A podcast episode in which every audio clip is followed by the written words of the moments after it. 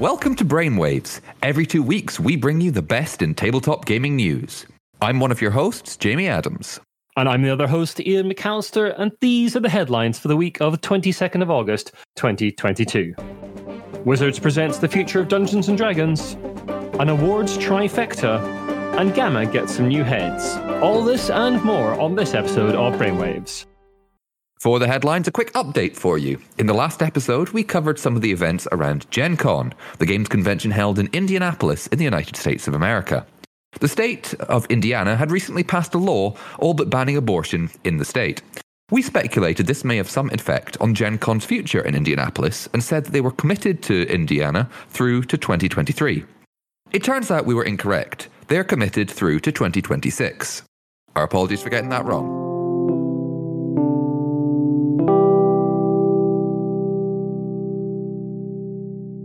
In an announcement that resembled a bag of holding, Wizards of the Coast has committed to the future of Dungeons and Dragons, their iconic role-playing game.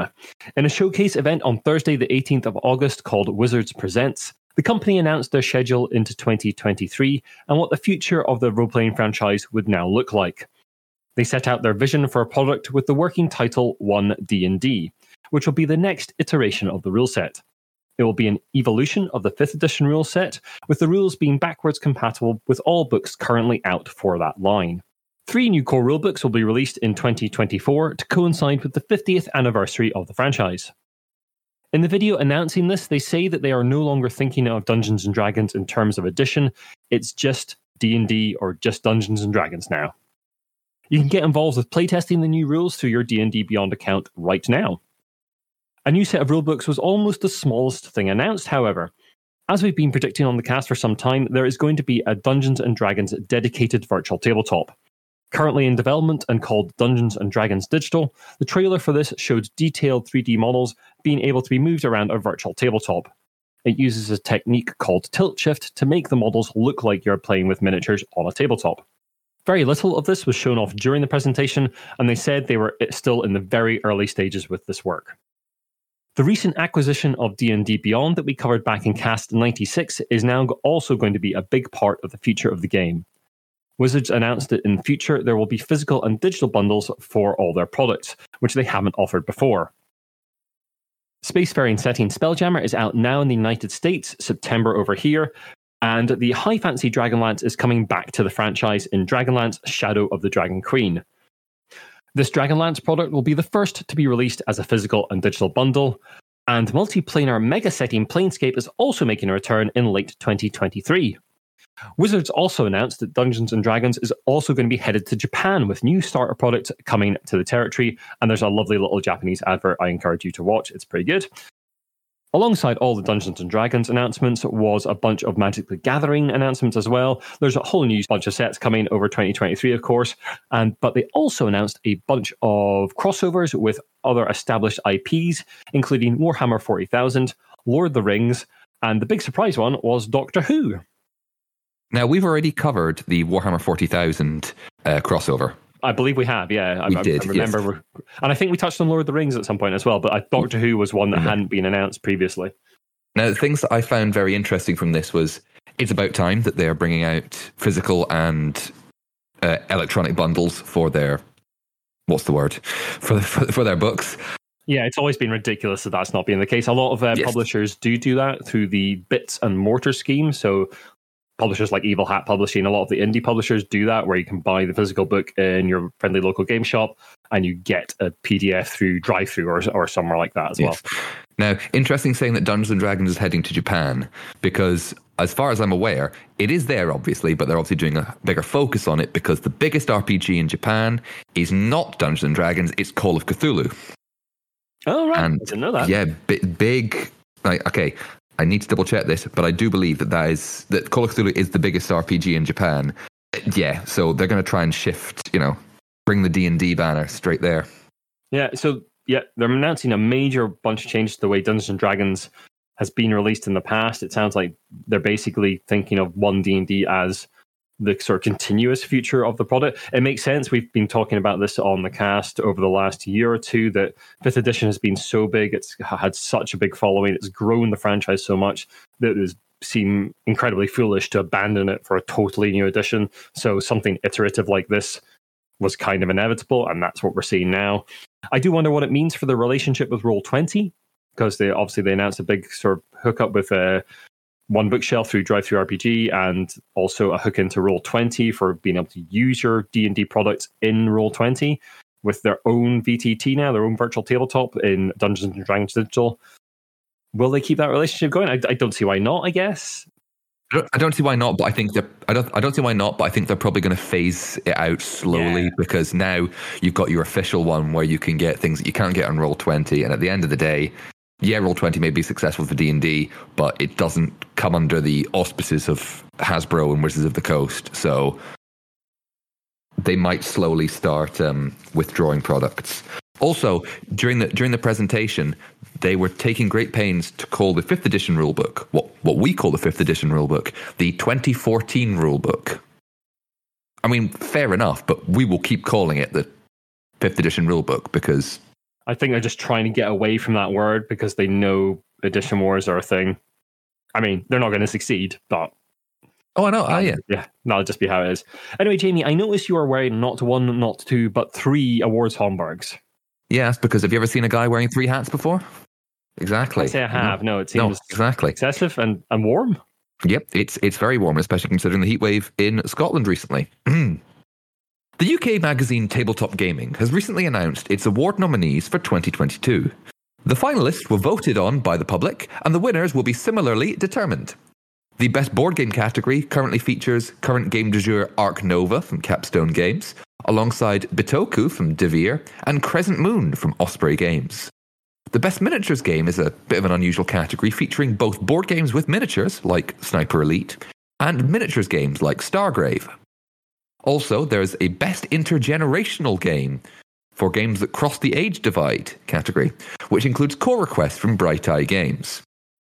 Tabletop Gaming Live will take place on the seventeenth and eighteenth of September in Manchester's Victoria Warehouse. Now I've got to say, it's more awards, fine. Ian, I think you quite like the internet intergenerational games category, was that yeah, it? Yeah, it's quite an interesting category, that. Yeah, I like it. Yep. We're crossing the age divide and looking for games that do that well. That's, that's yep. an interesting thing to look at. I, I quite liked the Best Best Way to Die in an R P G award. It is good. It was... It's a bit of a weird one, because it's just people voting in with the way their characters, or if they've seen characters die in their home games. It's a oh, bit yeah. odd, but okay. It's odd, but... Uh, I think also is quite like the best, best way. Yeah. But that's Good. Not all. The Harvey Awards, one of the comics industry's oldest and most prestigious awards, that's according to their website. And one of the categories it awards every year is the Best Adaptation from a Comic Book or Graphic Novel Award. Now, what does this have to do with tabletop games? One of the nominees this year is Mind Management, the psychic espionage game, based on the graphic novel Mind Management from Matt Kint and published by Dark Horse Comics. Now it's up against the Miss Marvel T V show, the most recent Batman film directed by Matt Reeves, and the film Shang-Chi and the Ten Rings. So it's great to see board games, you know, getting the attention of other parts of the hobby sphere, but it is just an adaptation of a comic and it's up against lots of other things, so it's still good to see. I mean, maybe if it does well, we'll see a bit more of that kind of crossover. I mean, we, we obviously we've seen sort of Batman-themed games Uh, through Kickstarters and such like. So yeah, they will see a bit more crossover with comics in the future, especially as Marvel continues to grow and grow and grow. I was going to say crossovers are nothing new, especially with comics. Marvel Legendary, Marvel Crisis Protocol, yeah. Marvel Heroes, am I remembering that correctly? Yeah. Uh, as you said, Batman, Gotham City Chronicles, Love Letter Batman. But it's nothing new. This is the first time an award has actually been... Look, uh, This is the first Possibly. time one of those crossovers has really been sort of offered an award, I think, by something that isn't in the board game industry itself, I think. Possibly, yes. And also because it's a bit of a bit of a different thing. It's not a comic that most people would go, oh, I know that one. Yeah, absolutely. I hadn't heard of it before the board game came out, for instance. But wait, that's not all. Back in episode one hundred two, we covered the Emmy Award nominations for twenty twenty-two. The Emmy Awards specifically focus on role-playing games. The winners were announced on August the eighth, the day our last podcast went out, hence why we didn't cover it. The Emmys awarded a gold and silver award in a variety of award categories. The Best Game Gold went to Thirsty Sword Lesbians, written by April Kit Walsh and published by Evil Hat Productions. It also won gold for Product of the Year. The Root R P G took the silver in Best Game. The Best Family Game gold was given to Wanderhome, written by Jay Dragon and published by Possum Creek Games, with the Questlings R P G taking silver. Other significant winners include the Call of Cthulhu Classic Prop Set and Dune Adventures in the Imperium from Modiphius. Congratulations to all the nominees and winners. And that is all. Are you sure? No more awards. No more awards for now no, for that I can think of. The third hat, like a tiny one. No, I don't have a little hat fascinator. Disappointing. The Game Manufacturers Association, which is described by Wikipedia as a non-profit trade association based in Columbus, Ohio, dedicated to the advancement of the non-electronic social games industry, met on August eighteenth and elected new officers. Grace Collins of Snowbright Studios, who had been interim president for the last month, becomes vice president. Stephen Broussard from Funko Games becomes treasurer. Monica Mayorasso from Meeple at Sea becomes secretary. And Frank West from the City of Games becomes president. We reached out to Frank for comment on his appointment, and he got back to us. He did say that he hasn't as yet had his kickoff meeting where he will be officially taking up the position, but went on to say, Gamma has gone through a lot of changes in the past two years with the restructuring of the board to bring in a wider array of voices. And now with a fresh new president, it's in the best possible place for a new start. I believe Gamma can do a lot of good for our hobby, and I'll be doing what I can to provide the association with a voice that will help people see the good things it is doing to better the industry for us all. Congratulations to all the appointees, especially Frank West. We had him on the cast recently for an on-stage, and he was a really fascinating person to talk to. I think he'll do great things with that position. And it, I think it's, I'm not sure if it's the first time someone from outside the U S has been Gamma president. Well, it's not been very often, for sure. So it's interesting for them to get someone with a non-U S perspective as president of the organization. Now, on to the rest of the news.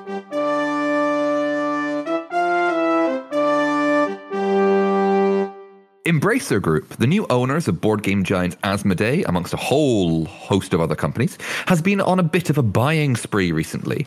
Amongst its recent purchases, it has agreed to acquire Middle-earth Enterprises, which own the rights to The Lord of the Rings and The Hobbit, across films, video games, merchandising, pretty much any expression of that franchise, including board games. Now, it's also recently acquired several computer games companies, including Tripwire Interactive, Tuxedo Labs, and Limited Run Games. Now, what does this mean for the future of, for example, the One Ring R P G, which just had its second edition published by Free League Publishing? We don't know. Free League is not owned in any way by Asmodee or the Embracer Group, which is why we're sort of speculating on that part of it. I mean, obviously, uh, Asmodee owns Fantasy Flight Games. It publishes the Lord of the Rings card game, so that's probably secure for some time, and it's going through a sort of revival at the moment as it um, reprints a lot of old expansions in a new format. Um, yeah, and uh, I guess it secures the future of any company that Asmodee owns that has Lord of the Rings properties already. But for those outside that sphere, does that mean those games will disappear? Who knows? Or maybe what? Embracer will just go and buy them as well. What, like Games Workshop? Yeah, no, Games Workshop, that's an interesting one. Would Embracer buy Games Workshop? Maybe? Possibly? Mm, I, I know, know. I think because I think Games Workshop are currently on a bit of a... Sp- I know they've just recently released a new starter set for Lord they of the are, Rings. They are releasing a new Battle of yeah. Osgiliath starter set for Lord of the Rings. You remember that Games Workshop does Lord of the Rings Warhammer? Yeah. I mean, I think it's it's very popular amongst those who like it, but I don't think it's like one of their big franchises, really. So, who knows? Renegade Game Studios have been making quite a name for themselves over the past few years with games like the revival of Vampire the Masquerade R P G, the Bargain Quest board game, and various franchise-focused games. The company's success has led to them taking on more folk on the R P G side of the business. Sarah Robinson is a seasoned industry veteran that will be taking over as Renegade's creative director of role-playing games. Robinson comes from Paizo Publishing, where she spent more than eighteen years working on their games as a conceptual artist, digital illustrator, and graphic designer. In this new role, Robinson will head up all things creative for Renegade's R P G lines. Renegade also hired Kevin Schluter to be an associate producer for R P Gs. He previously worked for Asmodee North America in new product development. In this role at Renegade, Schluter will be focused on R P G production. I mean, the growth of other R P G teams is likely partly down to the continued popularity of D and D. There's bound to be a knock-on effect. Sorry. Yeah, I mean, I'm not going to say it's completely down to that. I mean, Renegade have probably been doing some good work themselves. I haven't checked out a lot of their R P G product myself, and I'm sure they're doing some good work there. But yeah, it's the growth of sort of other R P G parts of the industry, indie gaming, all sorts of things have got to be part, partly attributed down to the massive growth of D and D and people's just general interest in role-playing games over the last sort of five years. Yeah, we'll, we'll see what comes out of them in the next few years, I guess. Cool Mini or Not, the Kickstarter kings and barons of FOMO, have engaged in that most dubious of current technological fads, the N F T. They seem to have a collaboration with a company called Monsoon Digital on a project called Zombicide Master. This appears to be digital collectible cards that are limited like real-world collector's cards. If that sounds eerily familiar, it's because the tech that is powering it appears to be blockchain and the N F T. Interestingly enough, uh, Cool Mini or Not are not promoting this collaboration. Funny about that. Monsoon, Monsoon are promoting it really hard, and you're like, basically, as best I could tell, I had a wee look at the site this morning. You basically you buy these digital packs and you can like merge cards together to get better cards and things like that. But it, they are all basically powered by blockchain and N F T, though they keep that part of it quite quiet and quite far down the page of what they're talking about. So, yeah. I wonder why.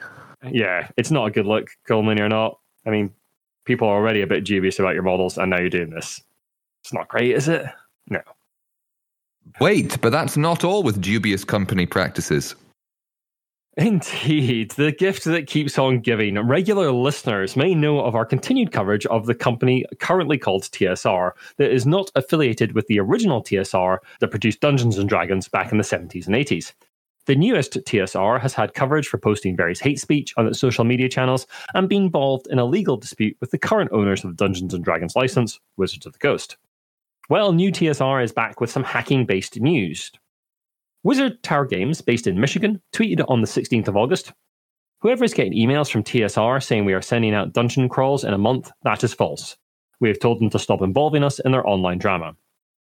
New T S R also tweeted out an image of the game Dungeon Crawl featuring the logo of New T S R and said, "Our current printer, Wizard Tower Games, were the initial creator of the game Dungeon Crawl, and since we had to put a lot of work into fixing grammar, mechanics, and look, they have got um, Paul full stop. They have guaranteed all games going out within the next thirty days. Sorry, worth the wait." I have just read that verbatim, by the way, all the spelling and grammar mistakes that are in there. In response to this, C E O Justin Lanasa, one of the founders of the new T S R, alongside Ernie Gygax Junior and Stephen Deinhardt, said the social media accounts of new T S R had been hacked. Whilst it is not for us to speculate or comment upon this, it's not the first time that hacking has been used as a reason for their odd tweets. The aforementioned hate speech on T S R and Dungeon Hobby Shop Museum accounts were also blamed on a rogue hacker. Also interesting is claims that Dungeon Crawl hasn't reached all backers, but new T S R were allegedly giving out copies at conventions. That is rumour and not something we would normally cover, though. But maybe we've been hacked. A small snippet of news before we move on from role-playing. Thanks to publisher Pelgrane Press. A new version of their well-regarded R P G thirteenth Age is in the works, and was announced at Gen Con. Now on board are the original designers Rob Heinsu and Jonathan Tweet. However, flyers at Gen Con only mentioned Rob Heinsu was on the project. This wouldn't be news if it wasn't for the fact that Pelgrane publicly disavowed their relationship with Tweet over his comments on race science in twenty nineteen. It took a little digging from some folk on Twitter and the Pelgrane Discord to establish that Tweet was helping with the second edition. From the Discord, Kat Tobin, one of the co-owners of Pelgrane, said, "In response to your questions, we did say in twenty nineteen we were weren't working with Jonathan Tweet, and we have not been. However, Jonathan is working with Rob on thirteenth Age second edition. He's just working on the core book, and only because he co-wrote it originally, and Rob felt he couldn't rewrite it by himself. We will not be working with him on anything else." Now, we've not had time to reach out for a comment from Pelgrane at this time. It's a really weird one, this. Pelgrane are pretty vocal in not attending cons because of mask policies and, and various other sort of uh, social social rights issues, and quite rightly so. But in this case, they parted ways with Jonathan Tweet because of some tweets put back in twenty nineteen over race science, and to not the to publicly disavow him and then not say you're publicly working with him again seems like not that great a move. Like, if you're going to work with him again because maybe you've forgiven him or like he's apologized or whatever, I think you need to say that publicly as well. This is this had been kind of hidden and was sort of like dug up by some folk on Twitter, and then the reply in the Discord from Kat. Just not that great a look, really. I think if you're going to go one way with this kind of stuff and disavow a writer and then work them again, you kind of need to say, hey, we're working with this person again. Well, yeah. Why would they? Because that would why would anyone do that? Because it would publicly admit that they we've done this, but we're actually going to do it because you know. I mean, it's, people it's, can change and people can be forgiven and people can make mistakes, and that's okay. And it's good to see absolutely. that kind of thing. And yeah, why not publicly say that? I, I don't know. It's just very strange. Anyway, people we don't need to pub- publicly forgive are our wonderful, wonderful patrons. We love, well, we love you all so much. Thank you so much for continuing to support the cast, especially amongst these very difficult times. Uh, we a big shout out to our executive producers, James Naylor and Sean Newman. We'll link to all of James and Sean's bits and pieces in the show notes. Uh, you can join them for just one dollar a month and get an extended version of the cast. And get, an, you get a monthly newsletter as well from myself and Jamie as to what we've been up to behind the scenes and what's coming on the cast in the future and the site. Uh, there are various ways to support us on the site as well if you'd like to like buy some nice metal dice off Metallic Dice Games or get a lovely Brainwaves t-shirt from Sir Meeple as well. We'll put links to all that in the show notes.